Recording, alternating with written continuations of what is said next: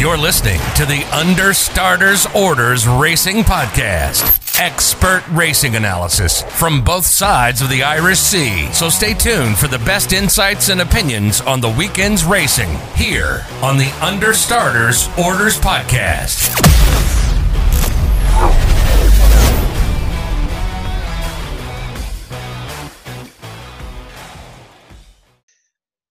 Welcome along, guys. It is Wednesday, the 23rd of December, and this is our second podcast, which is going to cover the 27th of December's racing, and we're, we're going to be starting with the Chepstow card. I'm joined again by our three main men here. Uh, Stephen Edwards is still with me. Hello, Stephen. Hello, guys. Hello, Stephen. Andrew's still here. Hello, Andrew. Yep, still haven't been barred from the chat. I appreciate that, lads. That's all right. Don't worry about that. And Declan, you're still here. Yeah, good evening again, gentlemen. We've all cracked open another beer, I think. I don't know if Stephen has. Have you still? I'm on the Budvar, the Czech, the Czech bud. Budvar. Yes, we've all cracked one. We've cracked another one open, and we are ready to start with the Coral fi- finale, the juvenile hurdle, which is the Grade One at 140 on the 27th. Um, headed at the top of the market here by Nassalam um, for the Gary Moore yard. Um, looks a very, very smart horse in the making, and you know, I, I mentioned to you just off recording here that Goshen, it's like Goshen reincarnated. And then Declan mentioned. He's a class free animal. Yeah, that's true. he does look an ideal tap to go and win the Triumph with, but it won't be as easy as that, as we all know. Nicholls has an interesting French recruit here in Houx Gris, who could be anything. Um, Stephen, want to start us off on this one? Cheers. um, yeah, yeah, you at the deep end. The sailing. What is the? I'm looking at four six in my tissue. Uh, he's won by 49 lengths and 69 lengths. Two races at Fontwell. Probably Monday mornings, knowing that. But um, one to 12 and. He beat he beat a Dan Skelton also on the first race, uh, Shentry, which was quite short in the betting. Uh, I don't know too much about him, but looking at distance wise, obviously looks like he's got some kind of engine. Adagio, um, he won quite a nice. He won a race which is quite signified with the festival, like as a as a triumph trial. Last time he was well backed. He was, I think, he was even money in the morning. Went off at four to nine. He's won well. I don't think he beat much. Uh, I think this race revolves around the Nicholls horse, Chris. Uh, five to two. You just what are we going to get? Are we going to get an horse that's ready to go, or a horse there? They're going to probably try and they could. I don't know. It could be a Fred Winter horse, couldn't it? They might be looking after him. I don't know. Mm. Hi- Hiding the cards, as they say. But uh, Elm Valley was sort of an average average horse on the flat. He won well on uh, debut over hurdles. He beat the uh, the Nick Williams horse, which is down the down the field. Uh, Yadrazil, is it called? Um, Yep. I'm really struggling, Chris, for a selection. Uh, I'm- I'm just sort of really looking forward to seeing the Paul Nicholls horse. They've obviously spent a lot of money buying him from France. Uh, he's run at Auteuil the last couple of times. Uh, sort of just a watching brief for me, mate. Yeah. Declan, what about yourself for this one? Ah, look, I, I don't know. The bookies, they're just taking the piss here with this favourite. And they look, what was his last race? He won by 49 lengths at 1 to 12. And he's a 4 to 5 shot here. Like, I, actually, I, after how many lengths does it become a distance? It can't be much more than 49. I, I thought it was actually after. Forty. I thought it was after 20 lengths. Yeah, it's just down as 49. Look, Who, who actually sits there and calculates? Who measured it? how do you measure? How do you go? That looks about 49 lengths. You know, it's not 50 lengths, it's 49 lengths. Probably the judge who done that photo finishing the Cheltenham bundle. Look, I, what what form makes them make this horse one, you know, an odds-on favourite for a Grade One? Like that's not farm. Is that farm you can discuss even? He's won at one twelve by by forty nine lengths.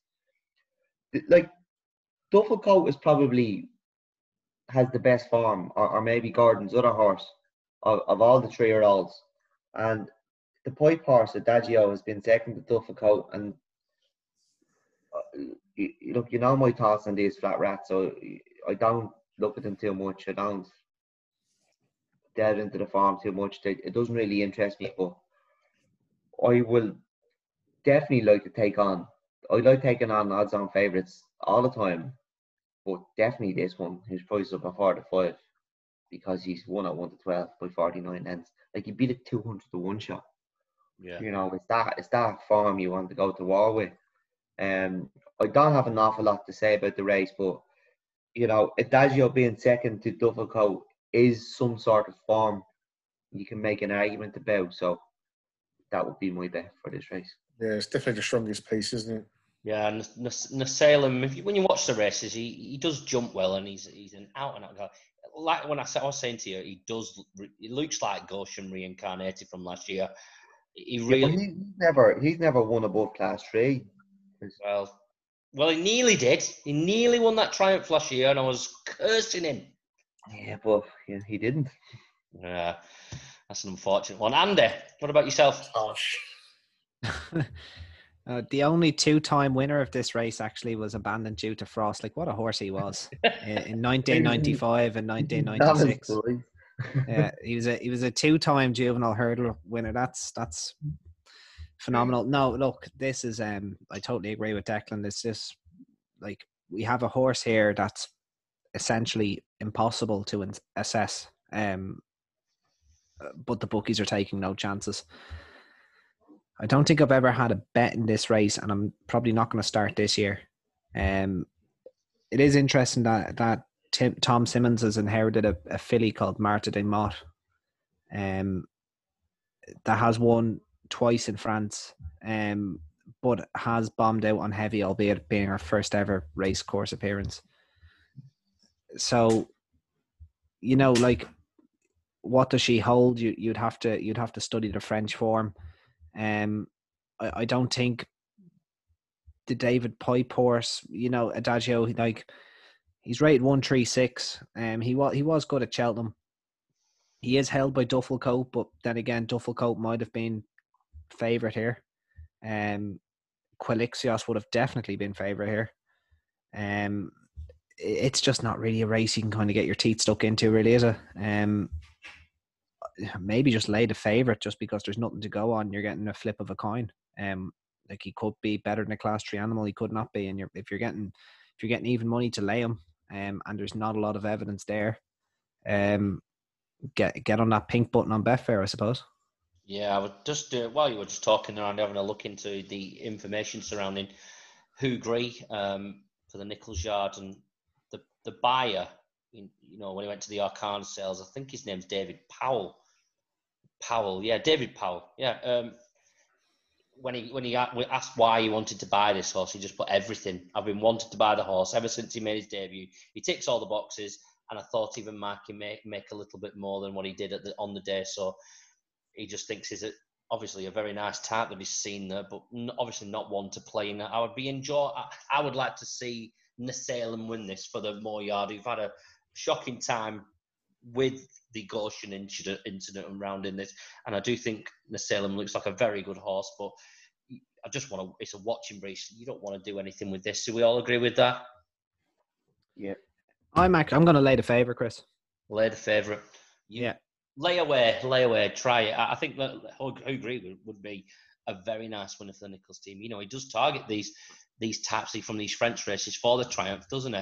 He's done that. Yeah, I think a couple. Quel Destin, Sam Winner, yeah, good winners of the race in, yeah. in the past, you know.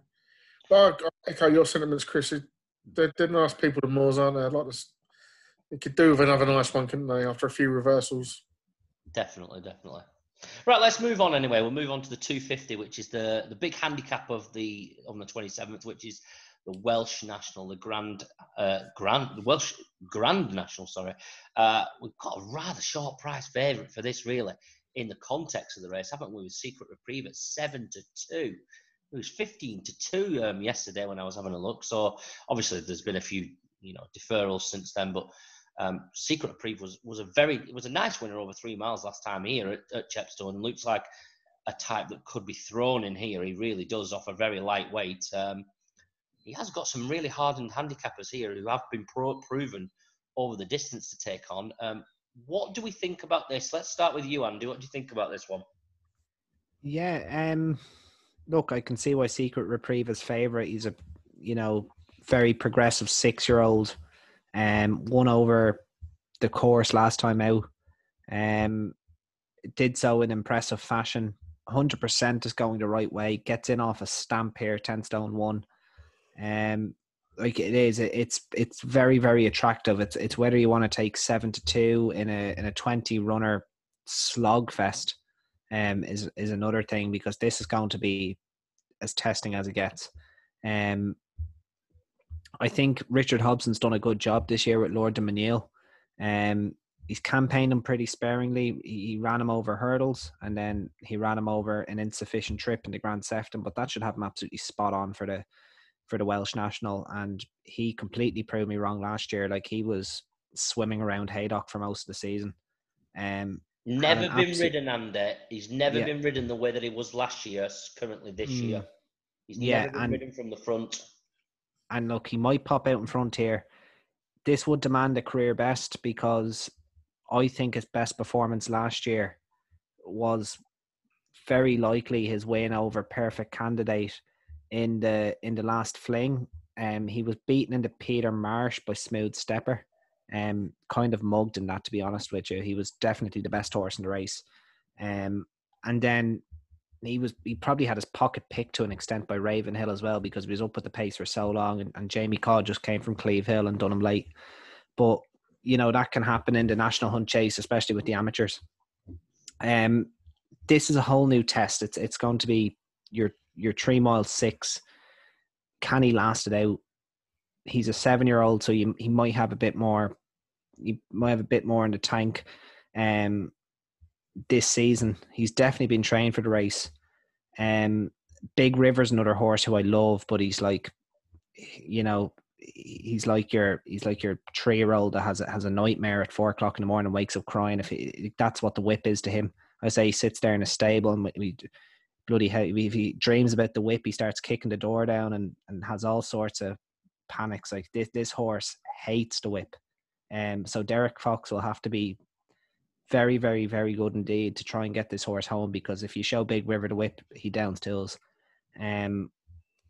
Now if there is a race in which he can he can do that because he tends to get outpaced, um, especially through the middle of the races. Um, he has his own ideas about the game, but he's definitely talented. And um, he could he could definitely run well here. Um, like I don't want to back the favorite, Chris Secret Reprieve, especially at around seven to two, four to one. But this race has been won by very very progressive horses. Potter's Corner, um, even Native River off top weight those few years ago the race just seems to suit that type of improver. Um, I think he's the most likely winner, definitely. Um, but I, I just couldn't, in my right heart, back him at that sort of price. Um, another one I'll just give a quick mention to is the Hollow Ginge, who was quite eye catching in the Ladbrokes Trophy. Um, he's a horse I actually backed the National Hunt Chase last year when the race really cut up. Um, he was beaten, yeah, 14 lengths. He should get the trip. He will handle the ground um, and he probably this probably is his race, so he might be the each way value in, in in the race, Chris. But it's not a race I'd have a huge opinion on, to be honest. Yeah, they'll definitely need their armbands for this because Chepstow is due some heavy rain on Christmas Day, uh, on Boxing Day. So we'll have to see how they go about on this. Um, Declan, have you got one for this one? Yeah, look, I, I haven't looked at the race too hard. I showed to run out of time, um, and we a lot of races to cover, but I'm looking at Springfield Fox, and look, he's won twice on heavy. He's quite inexperienced. He he ran in the four miler and he he made a mistake at the first and he never enjoyed himself and he ended up unseating. That was only his, his third run over fences. He's he's gone. He's he's obviously quite unexposed, having only ran three times over fences.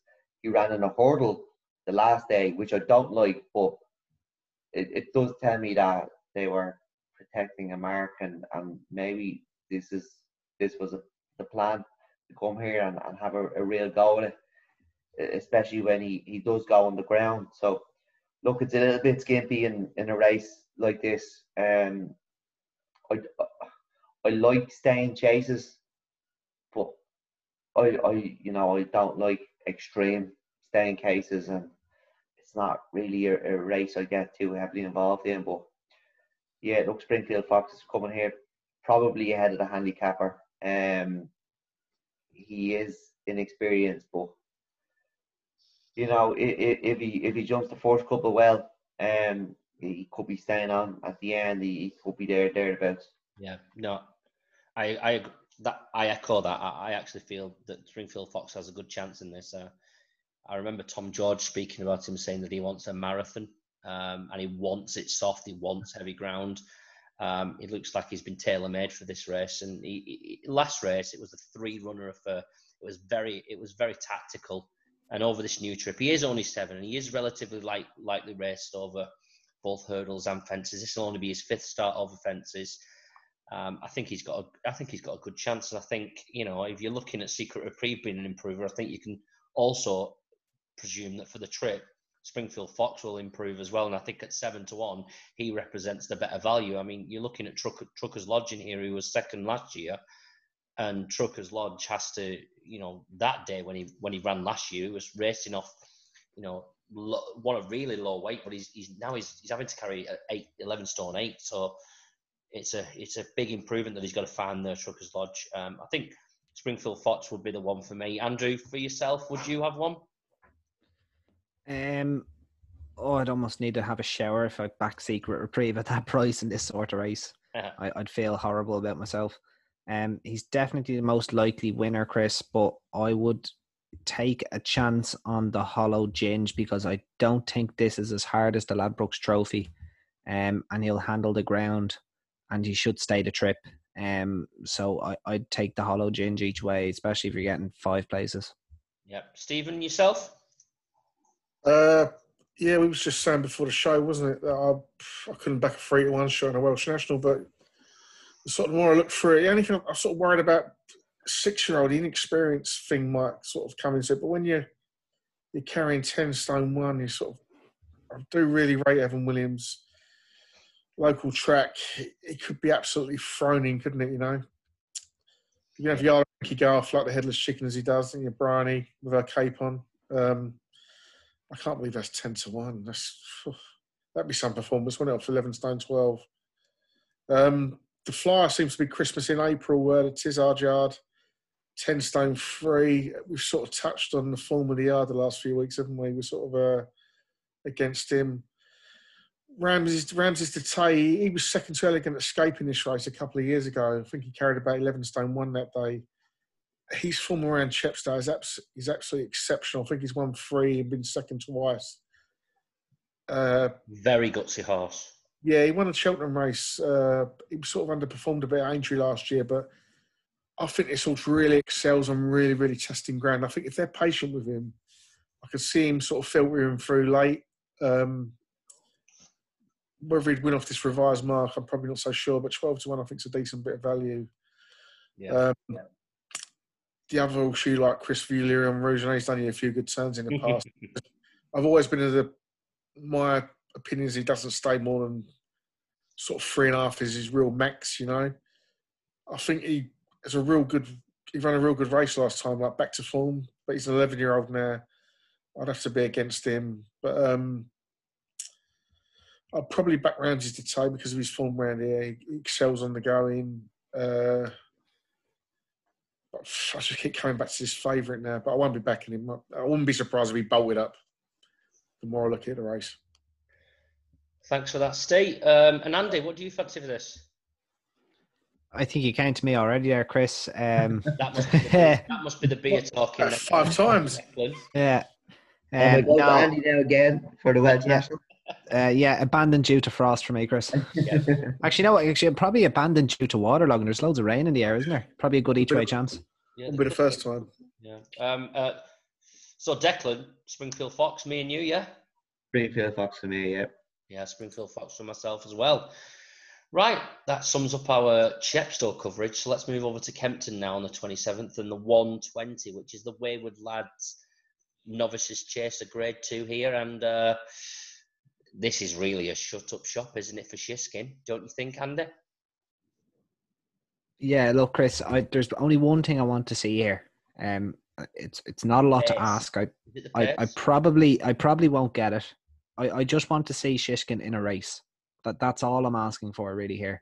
Um, because what we have here is like I may as well just talk about the Arkle because the what this wayward lad novice chase neither here nor there. Shishkin will win if he stands up realistically.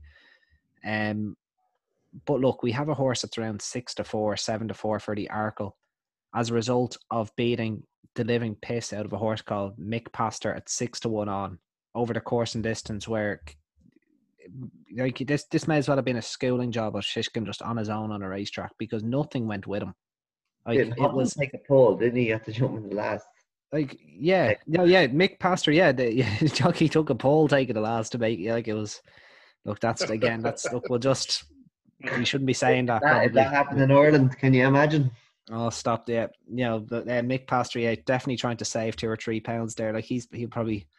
Yeah, look, we better not before we get cancelled or, or get in trouble. But um, look, I, I just want to see maybe Gumball go out in front and maybe just see Shishkin come off the bridle. I'm not saying that's a bad thing, but I just want to see like I we know he finds a lot from the Supreme novices. I just want to see him jump under a bit of pressure. And I don't care what anybody says. I, like by the sounds of it, like the way pundits were going on, it sounds like Shishkin jumped three fences at the same time last time out. But you know, it, it, if he probably does that in seven barrels on his own, like there was there was nothing like the fact that there was some, some extra white railings, a winning post, and, and a gra- an empty grandstand that doesn't make it much different than a piece of work. Um, and i that might be harsh, um, but that's just the way I see it. Um, Gumball should be able to give him a race. He'll go from the front, so we'll get a bit of pace. Um, and look, all I want to see is, as I said, is just Shishkin in a race. I, I don't think anything else has the ability to give Shishkin a race other than Gumball. I think Quick Grabim's been a little bit underwhelming. Um, Tarek Dumatan, you know, he he's definitely a nice horse. Um, he's only five. Um, I, I believe he was taken out of the the King Henry VIII, wasn't he? Um, due to the ground, he he was a winner at Wincanton. Um, it might be a bit unfair to say he's not good enough since that he could be any sort of improvement. Then there's the Mayor Elusive Belle. I just want to see a bit more from them. We know what Gumball brings to the table. He's a genuine, at bare minimum, low 150s animal from his hurdle form and from his chase form this season. And I just want to see him give Shishkin a race, just for information for the future, really here, and then and then we take it from there. Yeah, I can see that because you know that the Arkle's going to be running at a fast pace with Gumball, who's likely to line up in there as well, and as you say, and with Allmankind, who's going to go from the front. So you want to see Shishkin travel, and you want to see Shish- Shishkin jump in here. Do you share the same thoughts there, Declan? I, I fully agree with Andy. Um, that chase debut by Shishkin, it was just it was a fine chase debut, wasn't it? Like it, it was it was just typical of the British media. It, it, like I, I couldn't believe what I was reading. He, ran he ran around Kempton. When you're not under pressure around Kempton, you just jump those fences all day. I jumped it myself, like do you know what I mean? It's it's a nice easy course to run around. uh, but you know, now that changes when you go to a King George and it's championship pace and it's fast. It's very, very fast and your jumping has to be spot on. But like this is a horse that we're talking about being an Arkle winner and he's jumped around Kempton well and all of a sudden, you know, he's better than Arkle. It was absolutely ridiculous. And like by the way, he needs a trip. He's not a two miler. And he wouldn't lay a glove on MYLN over any trip, whether it's two miles, two and a half miles. Oh, fighting talk. He I'd would, agree with that. He wouldn't lay a glove on him. He is full of hype. He he didn't get a great run in the Supreme. He stayed on well. He chinned the horse on the lion, who we know is quirky. You know, he's probably not as talented as, as Abacadabras. This horse is is overrated. He's, you know what? I hope he absolutely. I hope he hacks up here by 49 lengths or the distance, and he shortens again for the Arkle because Black Ball put him in his place come March, and I hope he does run in the Arkle because I want to take him on.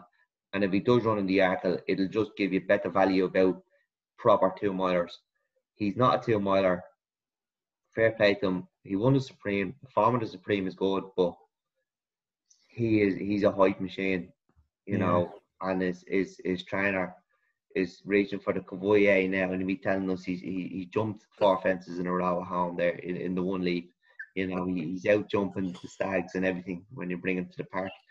He he helped. Uh, he helped. I think he helped with the Pfizer vaccine on his way around Kempton as well. He did, yeah, yeah, yeah.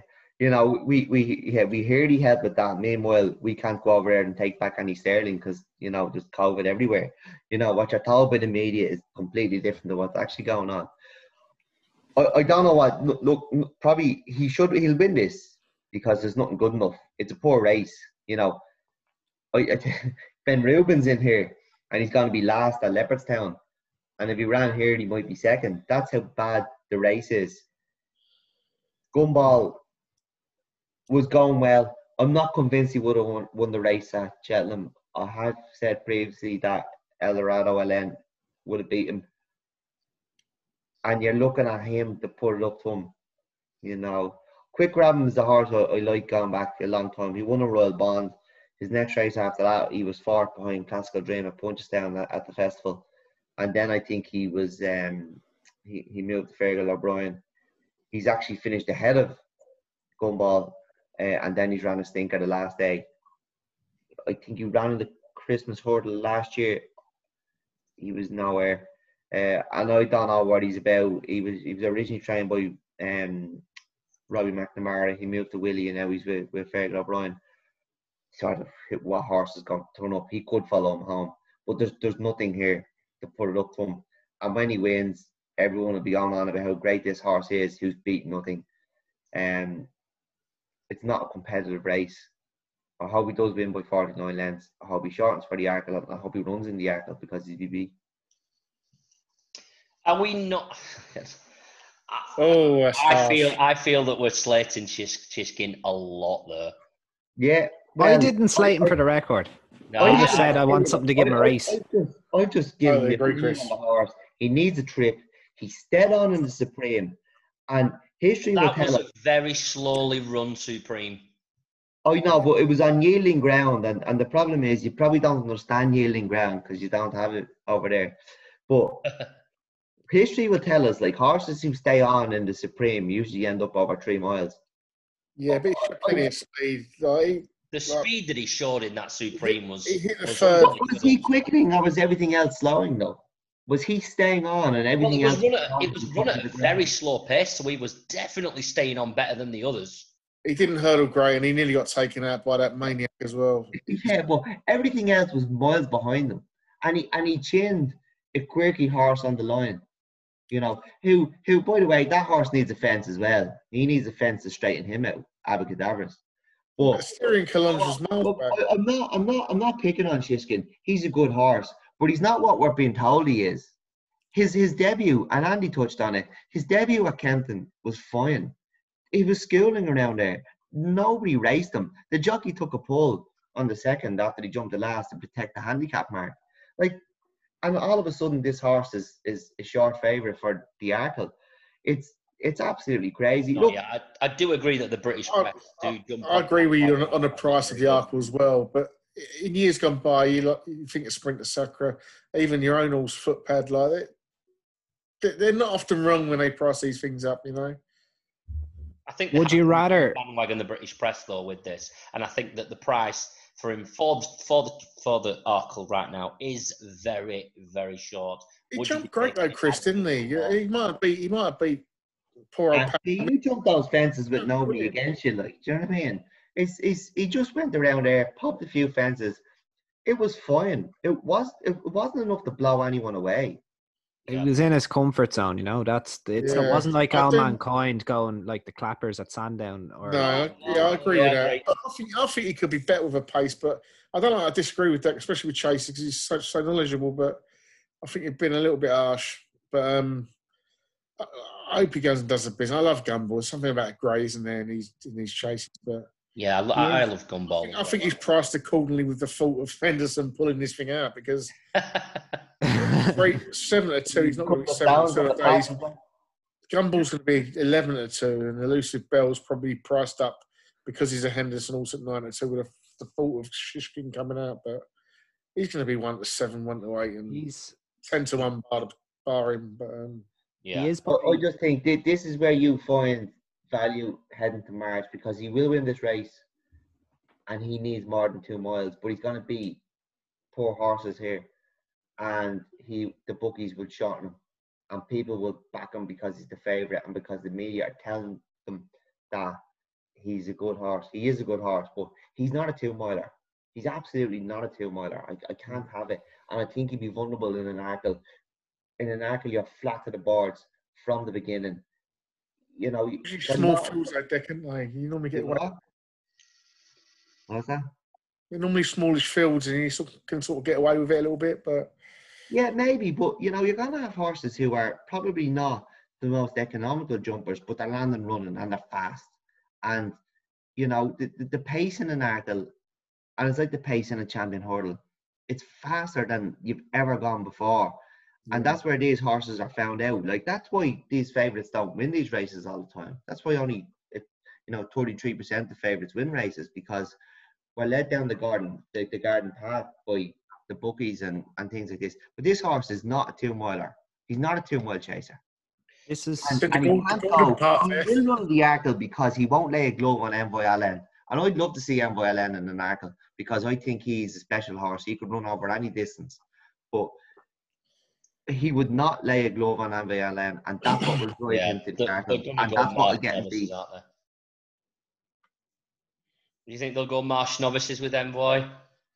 I, I think, think- I, I, they, they've never they've never hit that. They've always said that was the plan, and it's probably look. I'd love. To, I, I'm I'm a traditionalist. I'd love to see him in an Arkle, um, but so would they would go to Marsh. He'd be phenomenal in an Arkle. yeah, I suppose if they think he's a Gold Cup winner, then they're going to take the easier option this year, aren't they? And then step him up next year. Yeah, would look, I, I think he should have run the champion hurdle. He's the slickest hurdler I've seen for a long time in in a oh, poor yeah, division. definitely. He, he is one of the best horses I've seen in a long time over a over a hurdle. He was brilliant. You know, he was four lengths down, tu- turning the corner in a March, and by the time they were jumping the last, he, he was ahead, and he jumped it quicker than them all. He's a very slick hurdler. His hurling is, is underrated, and that's why I had a couple of question marks about him going jumping. But he's he's been phenomenal since he's gone jumping. He's a special horse, and he will drive Shishkin to the Arkle, and that's what's going to get Shishkin beat. If Envoy Allen didn't exist and Shishkin ran in the marsh, he wins it probably. But he's not going to win an Arkle. A proper Arkle. Even if you look at Sholokhov as a stallion, who's a phenomenal national hunt stallion, who's the stallion of um of Shishkin. You look at his top offspring, offspring. Obviously, number one being Don Cossack, um, Cruz Linen, wide receiver, Peace News no longer with us, Cross Hill. You know, all of these horses are stayers. Um, now what Shishkin is doing over two miles is absolutely exceptional. He's, in my opinion, completely defying his pedigree. Um, but if Shish, if if Envoy Allen didn't exist or wasn't a novice this year, this Shishkin definitely runs in the marsh, in my opinion. Um, solely because, in my, I think over two miles, after the third last, I can see Shishkin just be getting the slap down the shoulder, and and he might get outpaced down the hill. Um, we may have been a little bit harsh on him here. He's an absolutely exceptional animal, um, but I would be definitely worried about him over over two miles. Personally, I think he could be he could be a Gold Cup horse in time, um, but not a two miler. Let's move on from this race, guys. We have covered a lot in that. We've even started talking about the Arsenal. Uh, uh, the Arsenal. about Sorry, the Arsenal. Sholokhov was a good animal. Yeah, Very good animal. So I went full It's a Hawk Wing, I think, in the eclipse. nearly won it, nearly nicked it. Hmm. Right, the next race that we're going to talk about is the two mile desert orchid chase. Oh, the here we go. two. God, he's got the amp already, and we've got to talk about Elsie yet. Now, yeah, now we're going to talk about I'm already getting gone. Getting the Right. driver out.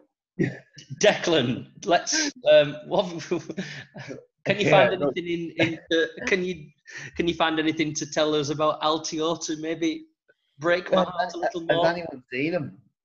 Is he alive? Is he well? Has he stood on any stones? You know, what has this trainer said this week? Is he is he jumping?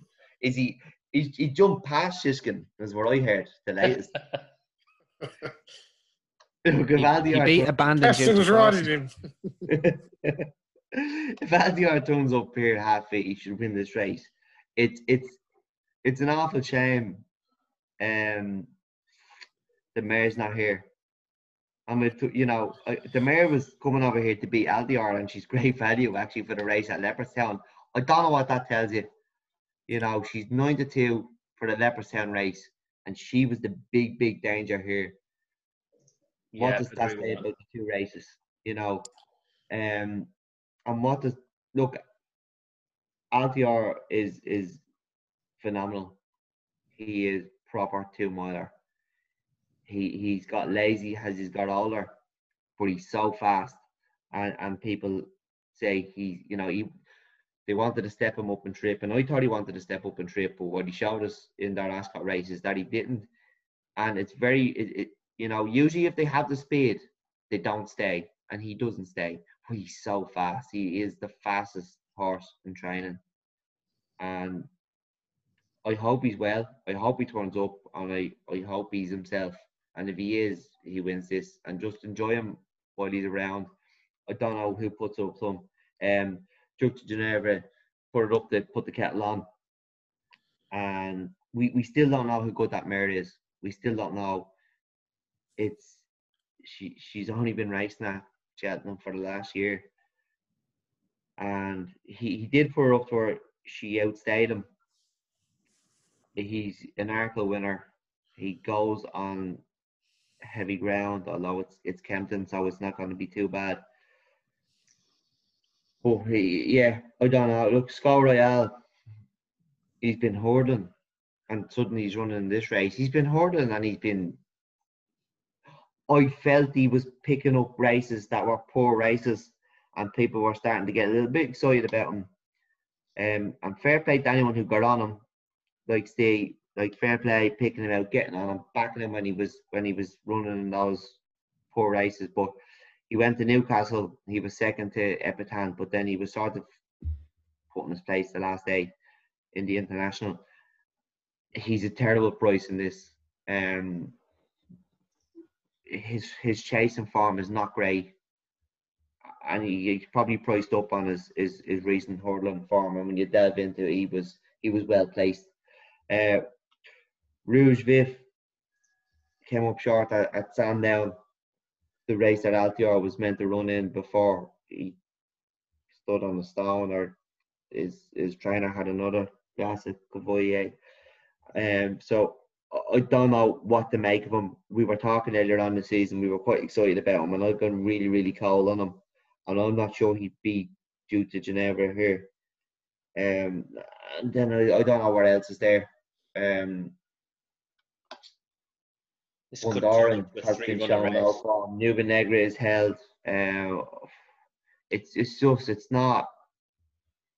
It, you know, for it, if Altior doesn't turn up, it becomes maybe I'll have a punt here, but it's poor. It might come a little bit more exciting, but it's poor. Um, I hope Altior as well. I hope he turns up, and I, I hope he, I hope he turns up in March as well because I know he's ten, he's rising eleven, but he is phenomenal racehorse, phenomenal racehorse. I, I know we, we you know we we. It, it's no it, the most annoying thing is we don't know how he is. We're told he's in great form and then he doesn't run, and it is very very frustrating. You know, I wish trainers could be a little bit more honest about things. Um, we, we don't even know if he's still alive, and it, it's a pity because he is such a popular horse. He's a great horse, and I, I hope he will. If he turns up, he wins this race anyway. And Duke never probably follows him home. Thanks for that, Deck. Stephen? Yeah, it's, it's all about the champ, isn't it? Um, actually, for for an horse that's won a Supreme and Arkle and a, a champion chase, I think I think he's actually a better horse going right-handed. Um, I think some of his celebration chase wins at Sandown and even his novice hurdle at Kempton, he's I think he's a, he's a much better horse going that way. Is is he going to run? Who knows? Uh, I've actually backed him at six to one for the champion chase this week, uh, which is a bit of a flyer, but he's six to one's a crazy price if he's anywhere near his best come the come the day. I don't think it's a great division. Chucking Did- him. Did Moscow win it as an 11 year old? Moscow won it as an eleven year old, yeah. So he will be he'll be eleven when he uh, come that time, but Duc Des Genievres, very exuberant last time. Probably done a bit too much between the after the first mile to two up. Uh, probably would have been a worthy winner, really. Rouge Vif, I'll leave that to Andy. Um, if Altior didn't run, I, I, Deck was Deck was having a little not pop at Sceau because I think it was sort of there was a compliment there, but he was only beaten a length in a champion chase a couple of years ago, and it was really heavy ground which is against him. He's not really a true star at Cheltenham either, but if Altior wasn't to run, he, he would. I know I've been sticking him up every time he's run this year, but I'd be happy to back him again if Sceau Royal didn't run. If the ground description, which says good to soft currently, which I find hard to believe, was the actual case. But um, Altior's four six in the tissue. That's probably them erring on caution for the fault that he may not run. You know, probably go twos on on, on the day if, he, if he's there. And uh, do you feel the same? Altior's a shoe in job here? Um, no, far from it, Chris. I, I, I it's nothing to take away Altior. I, I've absolutely nothing against the horse. It's, it's more so like, will he need the run? Um, he's he's basically eleven next week. Is he on the decline? Um, you know, if he had had a run and he'd showed us his, our, our well being, his well being, and one last time out, I would have been absolutely yeah, fair enough. But when you see a horse return from a 323 day absence, is turning 11, you know, he, has a, an official mark of 172. Is he a 172 animal anymore? You know, I, would say I'd say he's, it's odds against that he is. Um, to be brutally honest, now he, he may still be good enough to win this race. Uh, don't get me wrong. I'm I'm I'm I'm I'm not going to tee off on on an absolutely exceptional horse that has only lost three times in his life. Um, you know, but I, I would have been so intrigued to see Sizing Pottsie here. Um, you know, after his, his run against Felix Desjy and and, and that facile handicap win last time out, he was really, really on the up, and he would have added a real layer uh, to this particular race. Um, the real forgotten horse in this race, though, really has to be Global Citizen. Now he does have to improve a good deal, um, but it, it's so obvious just looking at his form that he's he loves flat tracks. Um, he was the winner of the Wayward Lad last year on this card race where we were talking about Shishkin and he beat Rouge Vif in that particular race. Um, he was pulled up at Exeter behind Grenadine. Now, he maybe something wasn't right that day, and um, you could always forgive him that. But in my opinion, this is global citizen, global citizens champion chase here. He he's going to have his conditions. He has his track, um, he has his ground. You know, there's no excuses for global citizen here. Um, now, unfortunately, it doesn't I'd be surprised. We have with with the absence of the Irish horses, we have eight left, um, and I I seriously doubt they're all going to stand their ground.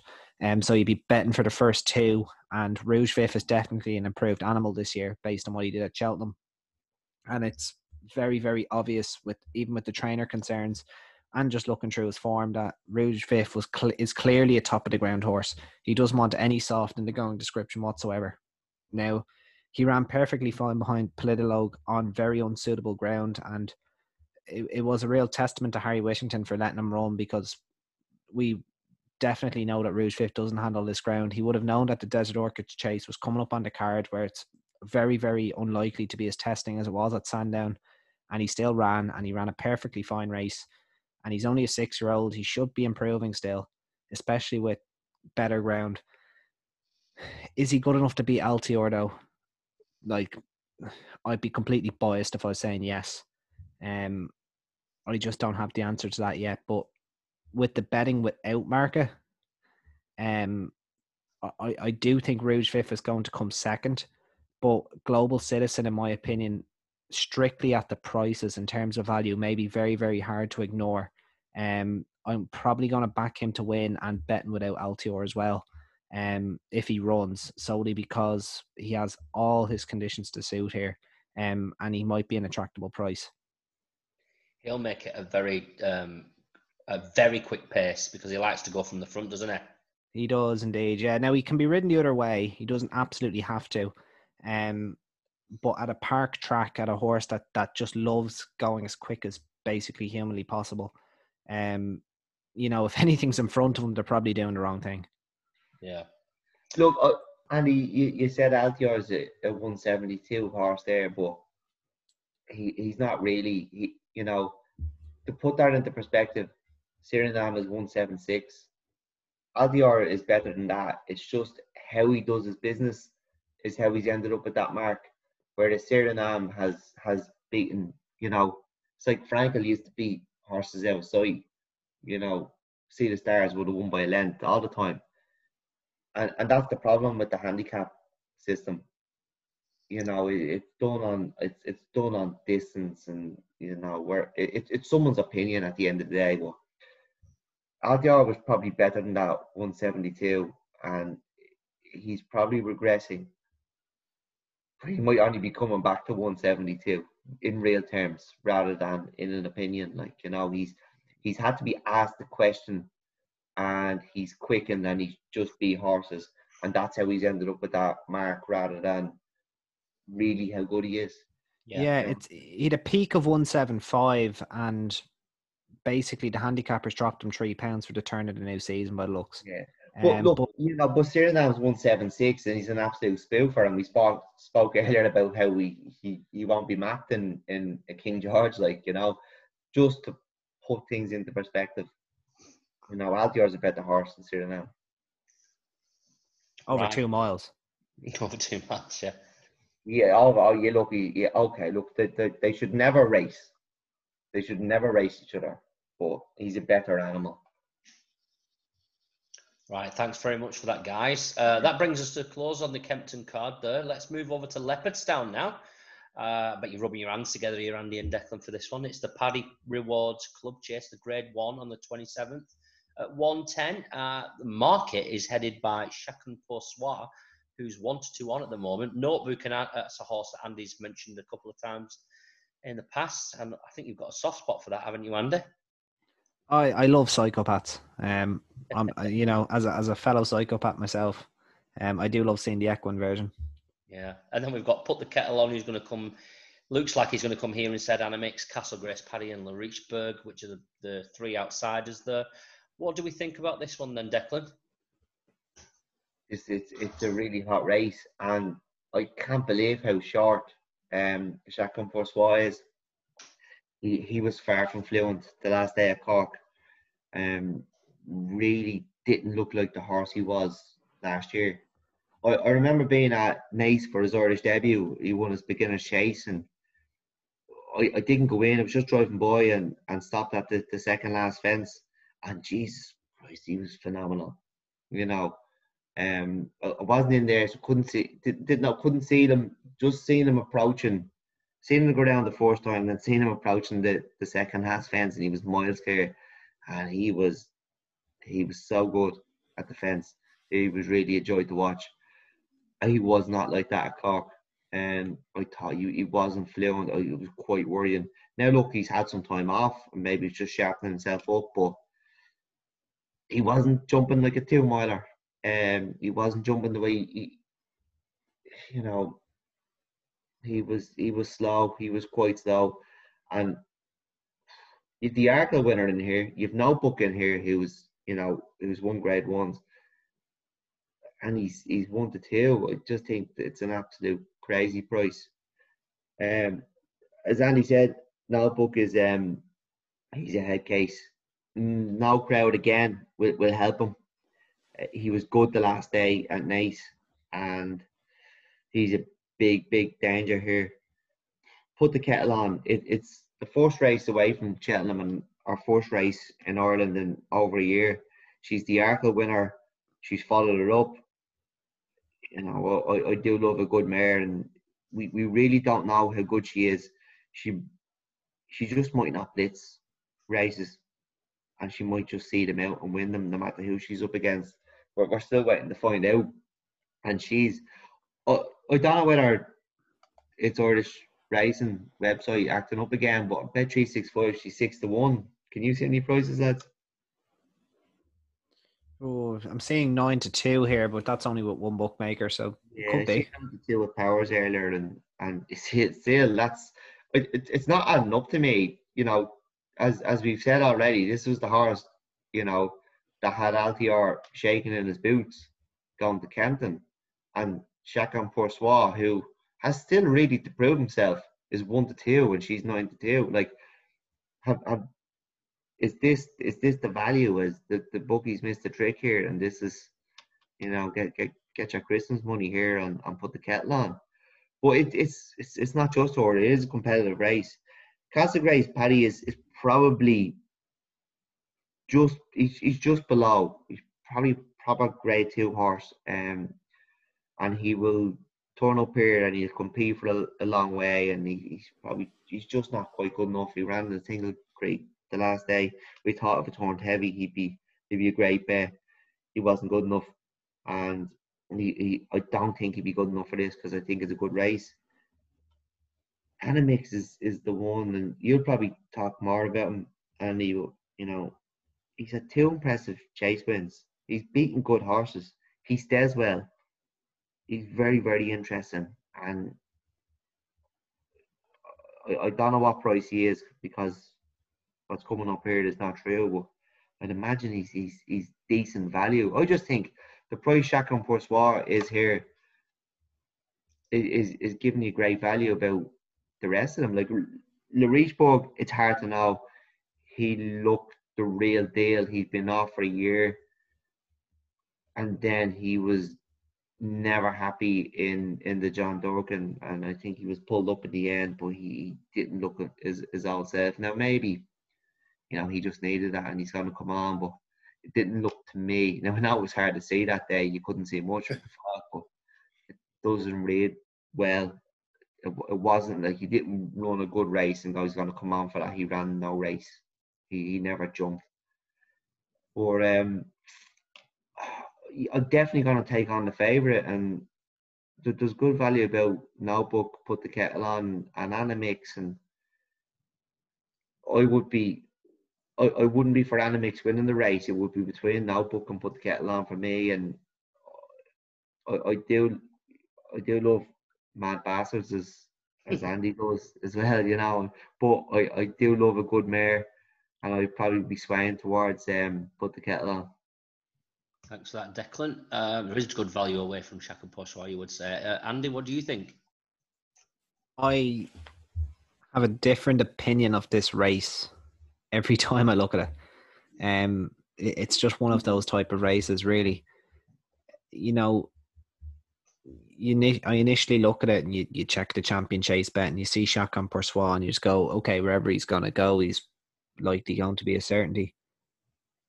And then you you look at this particular field and he's anything but really, but he's a twos on shot, so you nearly can't help yourself but get involved. Um I it's hard to pick holes in Pour Soi. I, would forgive him a seasonal reappearance at Cork. Um, like he's always improved for his runs. He he did so last year. Um, he did so when he when he, well, obviously he improved that he won at Naas and then he won a Punches. To he won a Punchestown. Obviously, you're going to improve if you win at Beginners Chase and then a Grade One. So, um, but you know, two's on. I I can see why the bookies have ducked for cover because you know, if he's even money, people are going to be having serious bets on him. But you look at his caliber of opposition here. You've last year's Arkle winner getting seven pounds.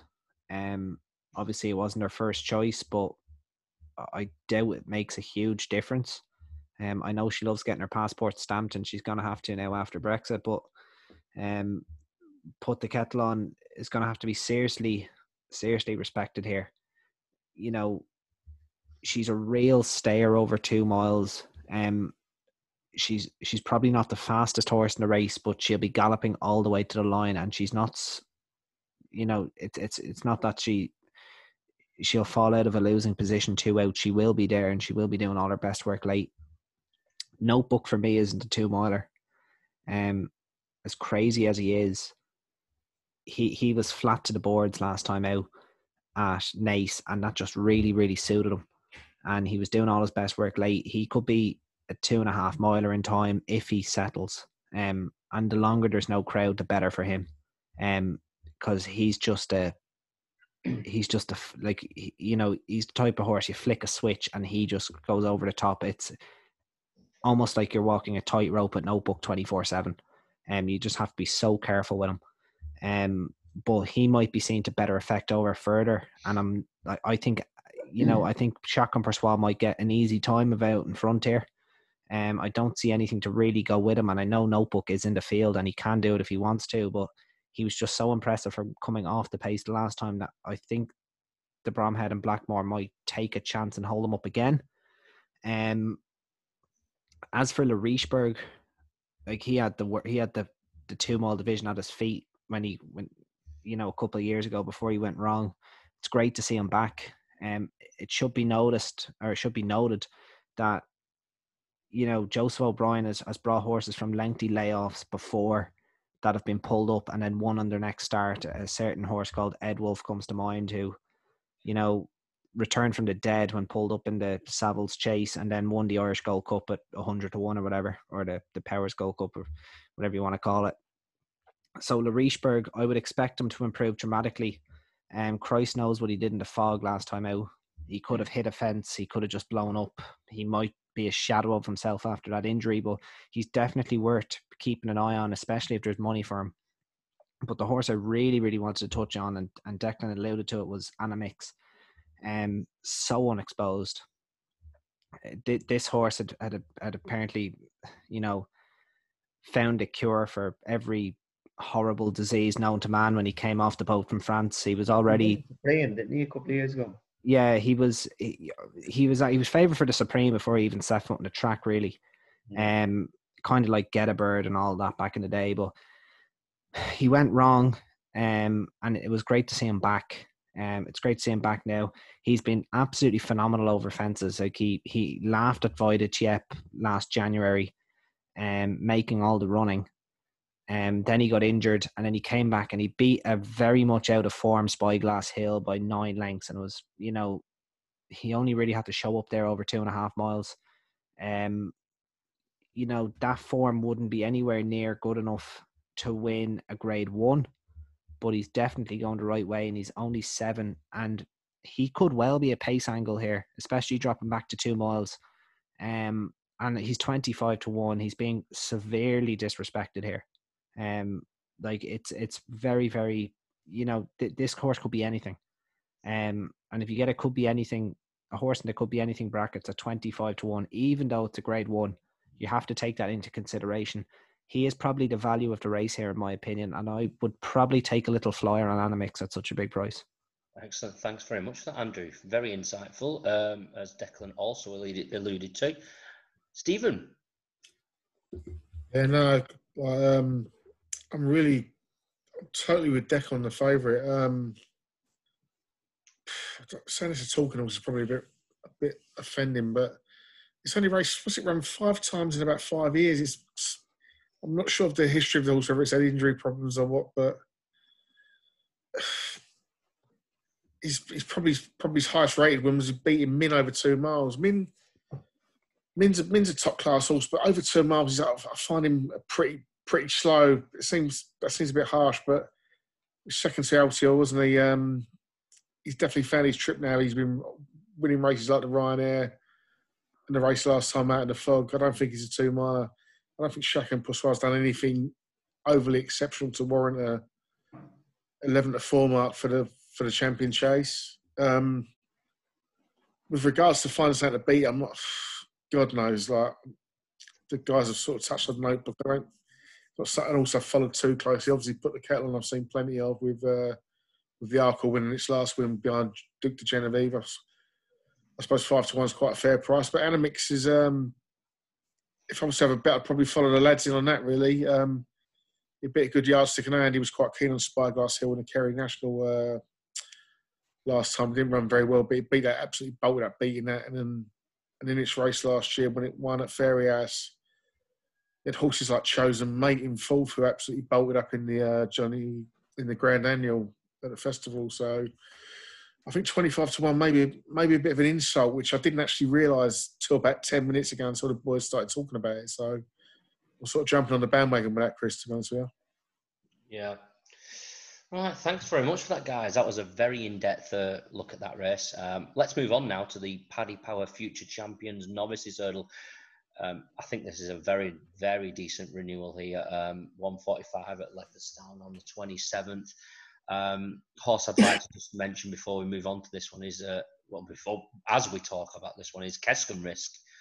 Um, one of my book horses this year and left it late when scoring narrowly at um, Fairyhouse in a maiden hurdle.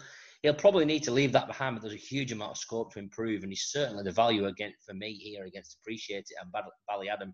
What do you think about this one, Andy?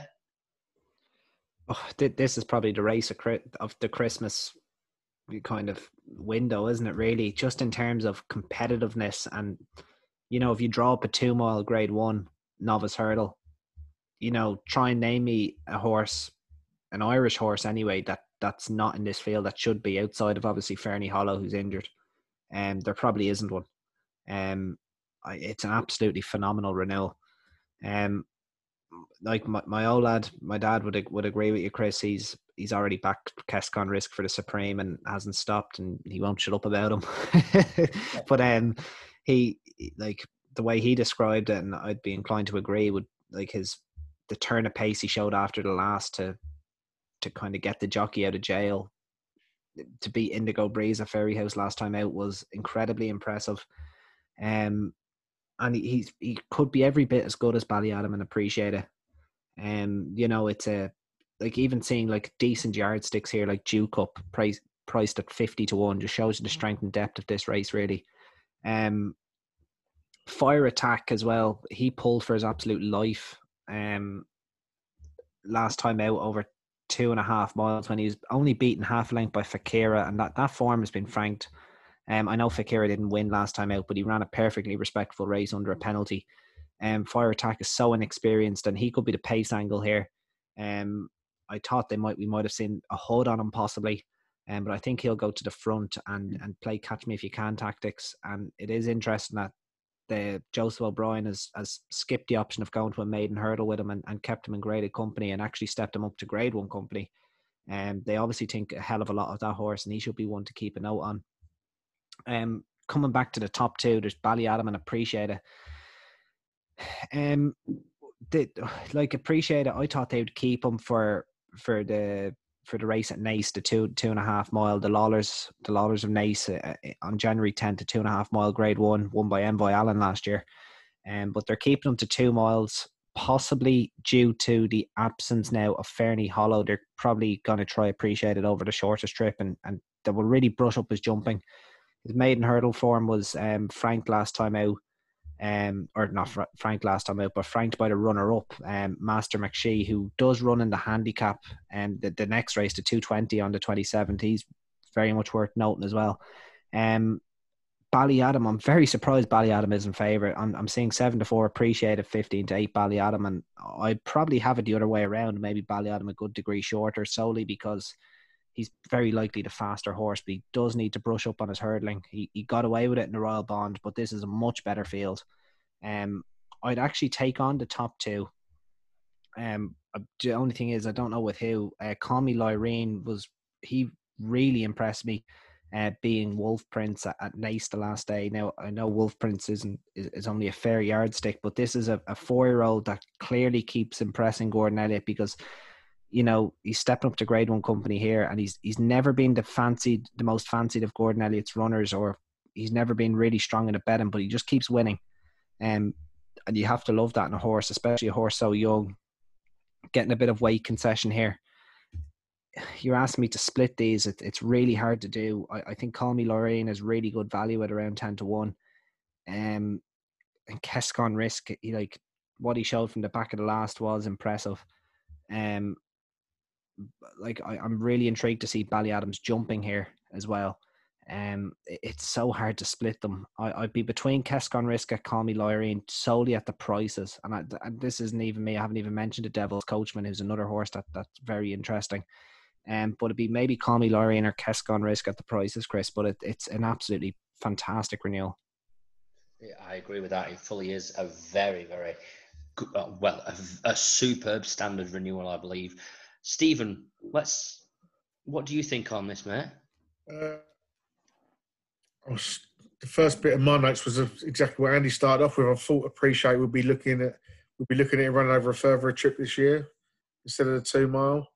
But obviously, like Andy alluded to, the Ferny Hollow, Hollow situation's probably uh, sort of decided that for them. Um, yeah, for me, Chris, I'm watching brief. Uh, Bally Adams is talking horse, wasn't he? he was beating at a ridiculous odds on price uh, last season at Navan, wasn't he? I think it's one to four or something. Uh, completely fluffed his lines. He's since come back, done everything asked of it.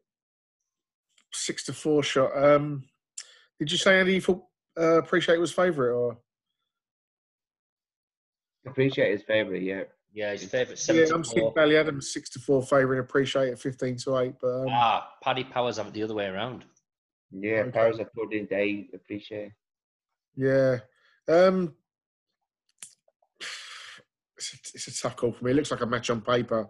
It's, for me, it's just something to watch and to get more insight for future reference. If I'm honest. Yeah, Declan. What about yourself for this one? Yeah, I, I agree with a, a lot of what Andy said. Um, appreciate it. He, he won his his um Jordan debut quite well, and the second horse um has won since. I didn't know he was running in the handicap, Andy, but I will um be having a small punt on that. Um, he was good that day. They pulled well clear, and it was a bit like, what is that horse doing going after him? Um, absolutely destroying the handicap mark. But maybe the horse that was second is is is a good horse, you know. I do think Ballyadam should be favourite reading the form. I'm disappointed he's not favourite because I want to take him on. But he has won a grade one, he's won the Royal Bond. Um castmate was second. It it was the Royal Bond can be a poor race a lot of years. He won comfortably enough I can't warm to Ballyadam. Can't warm to him at all. I, I do wish he was favourite. Um, I do find it hard to want to appreciate it as well. But I would prefer appreciate it to to Ballyadam. Um, the the O'Brien horse, Keskonrisk that that you all like. You know, he got up on the line. I'm I'm still yet to be convinced. He got up on the line on his Horden debut I get what you're saying. He showed a lot of pace, um, but I, I, I, I personally, I haven't wanted him yet. I, I do like fire attack. Um, he's very, very interesting here at, at a decent price. He, he was a head second to Farouk D'Alene in his bumper. Uh, it was a huge run in the grade three hurdle on in his debut over jumps. He was behind Fakiera and Fakiera was second last week, and we sort of had a go at Fakiera, and we had a go at that race, the the Grade Three hurdle, and that was a slowly run race, and Fakiera stayed on, and but second last week, you know, backing up the form, and and fire attack is a big big danger here. Um, Andy's dead right about Call Lorraine. Um, we, we, we didn't know what to say about that grade two hurdle at Naas we had very little information on it, and I think uh, a lot of us went for the Mouse Morris horse, but Comedy Lorraine has won the race, and you know that that's worth noting. Probably not a sexy horse, and that's where you're getting the good value here, but is a big, big danger. You have Ngolo, who I don't know. I think Ngolo needs a trip, but you could see Ngolo going in the Supreme from the front and if people, if, if jockeys weren't clued in, or it was it was you know an average supreme, he could go and win it. But he's such it, you know, it, it, you are such a gutsy horse Ngolo. Yeah, he is a gutsy horse, but you know, if, if Ruby was going to ride Ngolo around Cheltenham in the Supreme from the front, he'd be going maybe, maybe, but I don't think he's good enough, and I, I don't know what they're going to do with him. Um, they're running at two miles again here. I think he needs a trip, or he needs that. He needs to be ridden that way. And look, we, will find out. We'll find out on the twenty seventh. Uh, Jesse Evans is a horse that I don't know whether I like or not. Um, I did put Jesse Evans for up for the race, and Navan. I think it was Navan. Navan Ace was one of those unseated at the first. Uh, still haven't found out could be could be a danger here. Could be good value because of that. And I think that was the race that Ngolo won. So we just don't know about Jesse Evans. Like Ngolo 12 to 1, Jesse Evans 33 to 1. I think Jesse Evans was, you know, that was my selection for that race. So there could be some value there. Uh, Dew Cup is a really gutsy horse, really, really likable. Won't be good enough, but, you know, very good yardstick. But, you know, I, I like the Devil's Coachman. Um, that was a commanding win over Carol's Cottage, and Carol's Cottage is a horse I, I quite like of Philip Fenton's, and we're going to touch on that in, in, a later race. I think he's quite exciting, and I think he's good value here. And it's it's a really really competitive race. Um, I don't know it's a race to really have a bet in, but if I was going to, it would be the, the Devil's Coachman. But it's gonna be this gonna be a great race to look back on going forward. But uh, yeah, my selection is probably going to be the Devil's Coachman. Excellent. And uh, Stephen, yourself? Ballyadam for me, Chris. Ballyadam for you. De- uh, Declan, what do you fancy? The Devil's Coachman. And Andy? I'm going to take a flyer on Call Me Lorraine, Chris, because I the level he's ran to is not reflective in his price, and he's only four, and he should be able to come on again. Excellent. Thanks very much, guys. Right, last race we're going to cover at Leopardstown is the 255, which is the Paddy Power Chase, the extended handicap chase grade B. Uh, it's over three miles. I mean, huge race, full of loads of handicappers in here. Um, Declan, where do you want to start off with this one? It's a punt. Can you believe I never even looked this race, and I'm quickly scanning through it. I didn't look at it at all, as I forgot all about it. But home by the Lee Thank you, sorry. Here. And we've spoken about Home by the Lee a lot, and Dunvegan's in here as. Look, there's a lot of good ones you see every year. Plan of attack, you know, done Mom Notorious, Fitzhenry, Roaring Bull. We all know the Roaring Bull moment. But um Home by the Lee, maybe this could be more his level and and the, the sort of race he's looking for. Um, I'm sorry, lads. I, I, I forgot all about this race. But yeah, either Dunvegan or, or home by the Lee for me. Not to worry, Declan. Not to worry. It's a massive race, isn't it, Andy? Big betting race. This is one of my favourite races of the year, Chris. I, I have always had a soft spot for the Paddy Power Chase. I've, I don't know why. I've no rhyme or reason to it. I always forget the Welsh national is on because of this race. Um, mm. and, and, it's nothing to do with the Welsh national. Um, I think it's more because it, it kind of hit me as a kid. I was used to always go up to Leopardstown. Very often was the 27th, mm-hmm. and I'd my dad would buy me the race card, and you, I, I just remember turning the pages forever, just looking at the Paddy Power Chase. Oh, there's more on the next page. There's more on the next page. And I'll be trying to pick out my my favorite color or the the horse with the most ones beside its name or whatever system I used when I was a nipper. But it, it's it's just a race that's always stood to me. Than you use now. yeah, but um, look, it's it, it's a fantastic race. Um, do I have the winner of it? Probably not. Um, to be brutally honest, you can you can you can hear all the the handbrakes coming off as as we speak as well. They're all getting lifted up here. Um, this is always a race where you tend to get a fantastic finish as well it's around Leopardstown. It's a fair track. You do need luck and running like any three mile chase with a big field. Um, look, there is a couple of horses that that did come to that did come to me. I'm not going to bore everybody by going through all the runners. Um, look at an absolute colossal price. Um, and he is amateur ridden, which kind of annoys me a little bit, but it is what it is. Um, would be Mitchouka six year old, and now this is about 50 to 1, um, trying three miles for the first time. Um, he was beaten 13 lengths by Annamix at Gowran last time out, but I thought he ran a really, really nice race and he kept on late, kind of suggesting that maybe three miles, it was about time to try it. He ran very respectably in the Close Brothers last year behind Imperial Aura. Um, Gearóid O'Loughlin inherited him from Gordon Elliott after Chris Jones took all his horses out of the yard. Um, I don't know what may have happened there, but believe it or not, Gearóid O'Loughlin has done a phenomenal job with this horse. He's actually improved him, um, and and very few people can, you know, can can say that. Um, it could just be the case that the horse is getting better with age, um, but he has won a beginner's chase with him. It's about time to go three miles. Um, it's a local owner, Chris Jones. He he loves having winners Leopardstown. It, him and Barry Connell are always the two. Uh, Barry Connell's a trainer now these days, but they're the two type of silks, the the maroon and white stripes and the and the yellow with the navy. They're the two silks you usually look out for at Leopardstown at this time of year. Um, he's such a huge price here, like fifty to one. You're going to get probably six places. It's a no brainer each way bet for me. Um, home by the Lee. If he was to win this as a five year old, would be absolutely astonishing. But I don't think this race is going to suit. Um, as much as I like him for for races like National Hunt Chase down the line. Um, there was another one I wanted to touch on. Yeah, um, last year's winner, Roaring Bull. Um, obviously, or not last year's. I think it was t- winner two years ago, Roaring Bull. At this stage, I oh, know last year's winner.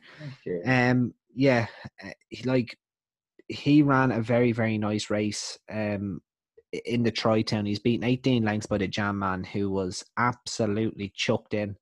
Um, you know, you take the Jam Man out, he's the winner of the Troytown most years. Um, it was a great bit of placing by Ronan McNally to to win that, but you know he's twenty five to one. He's seven pounds above his last winning mark, and if Gordon Elliott is doing with him what I think, you see Gavin Brouder up taking off the seven, very capable. Um, I think Roaring Bull could run a huge race. Um, I think this is maybe his season's target solely because he won the race last year, and um, they've put the correct claimer on him. So if you let me have two at ridiculous prices, it would be Roaring Bull at 25s and Mitchouka at 50s. Excellent. Well, we'll take those prices. Stephen, anything for yourself? Uh, yeah, I actually really like one in this race. Um, Castlebawn West, the favourite. Um, I saw watching the RSA back a couple of days ago, and he was he was sort of tracking Champ all the way.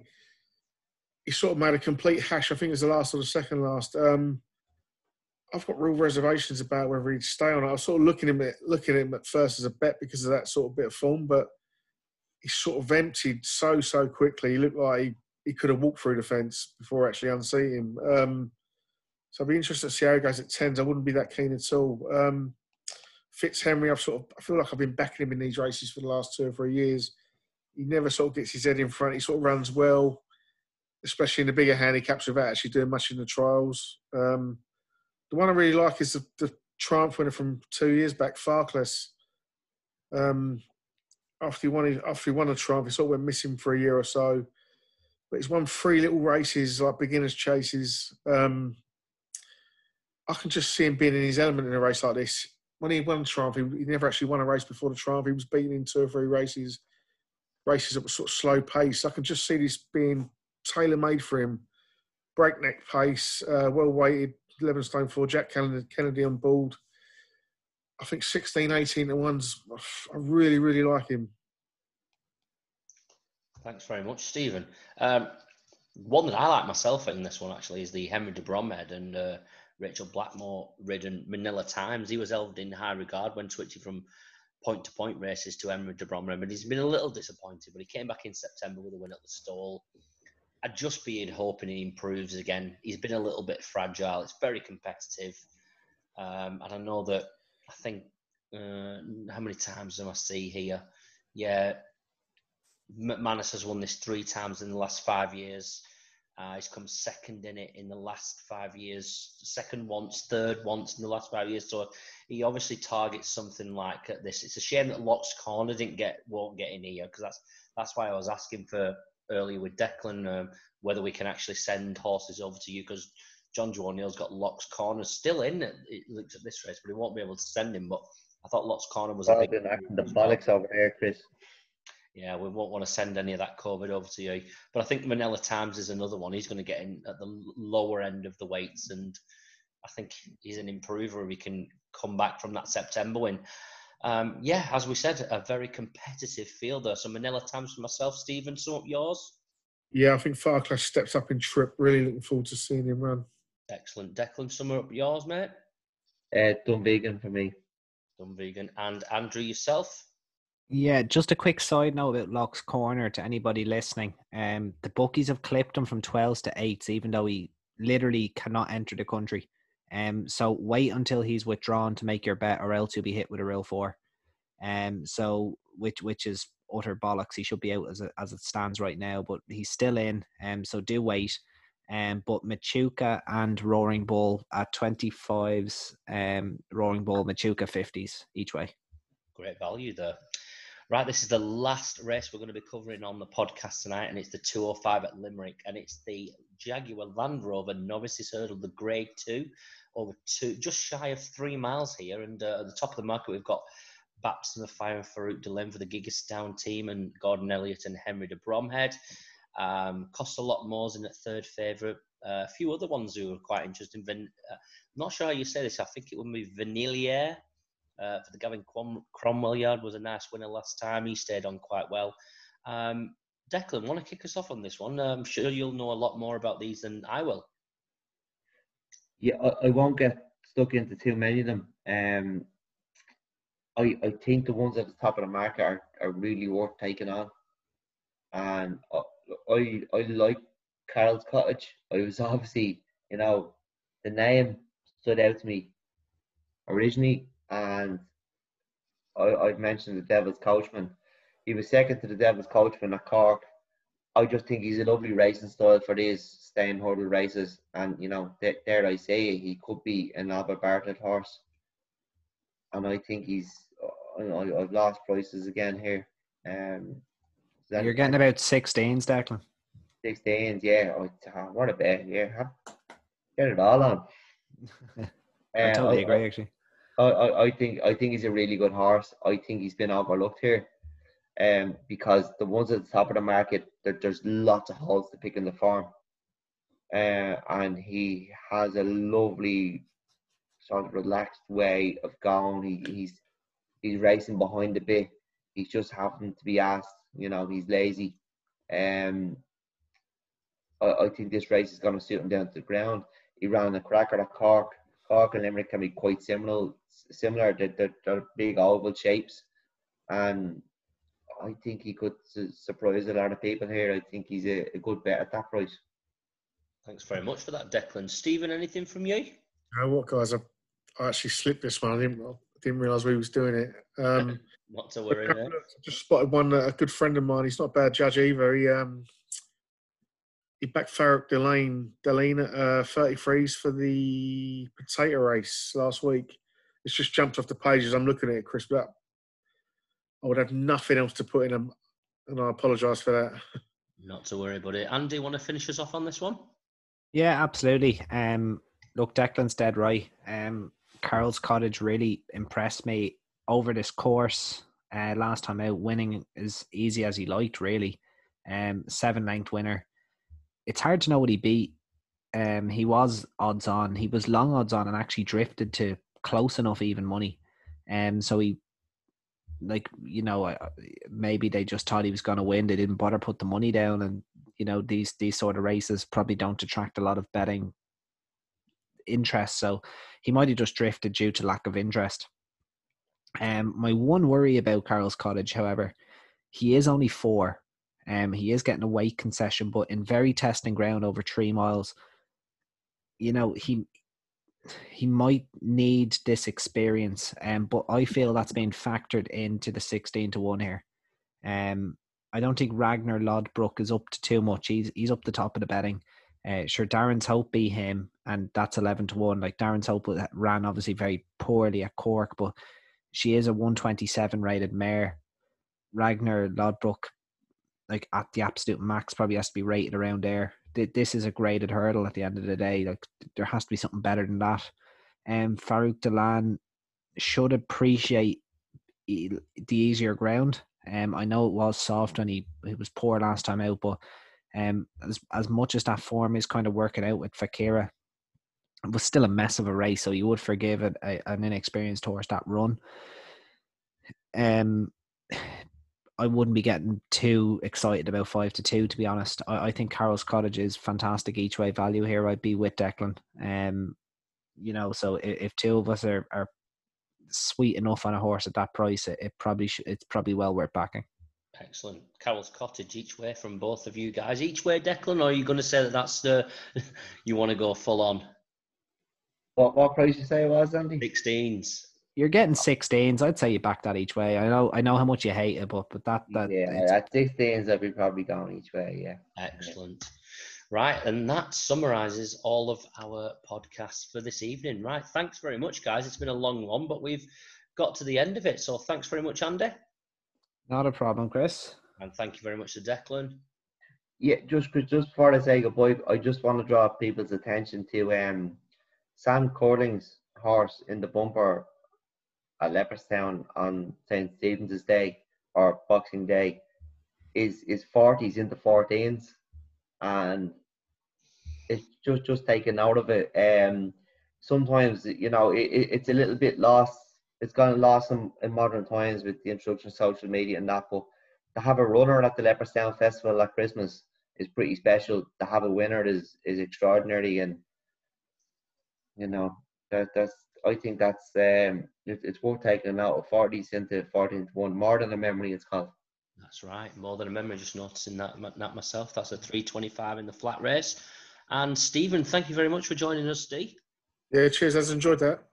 Excellent. Right. Have a good Christmas, everybody. Thanks for listening. And Dad. we'll see you uh, just after Christmas for our next ones. Thanks very much, guys. See you later. Okay, guys. Cheers, bud. Bye bye. Thanks for listening. Make sure to follow us on Twitter. Head on over to our handle at USO Podcast and click the notification bell to never miss an episode.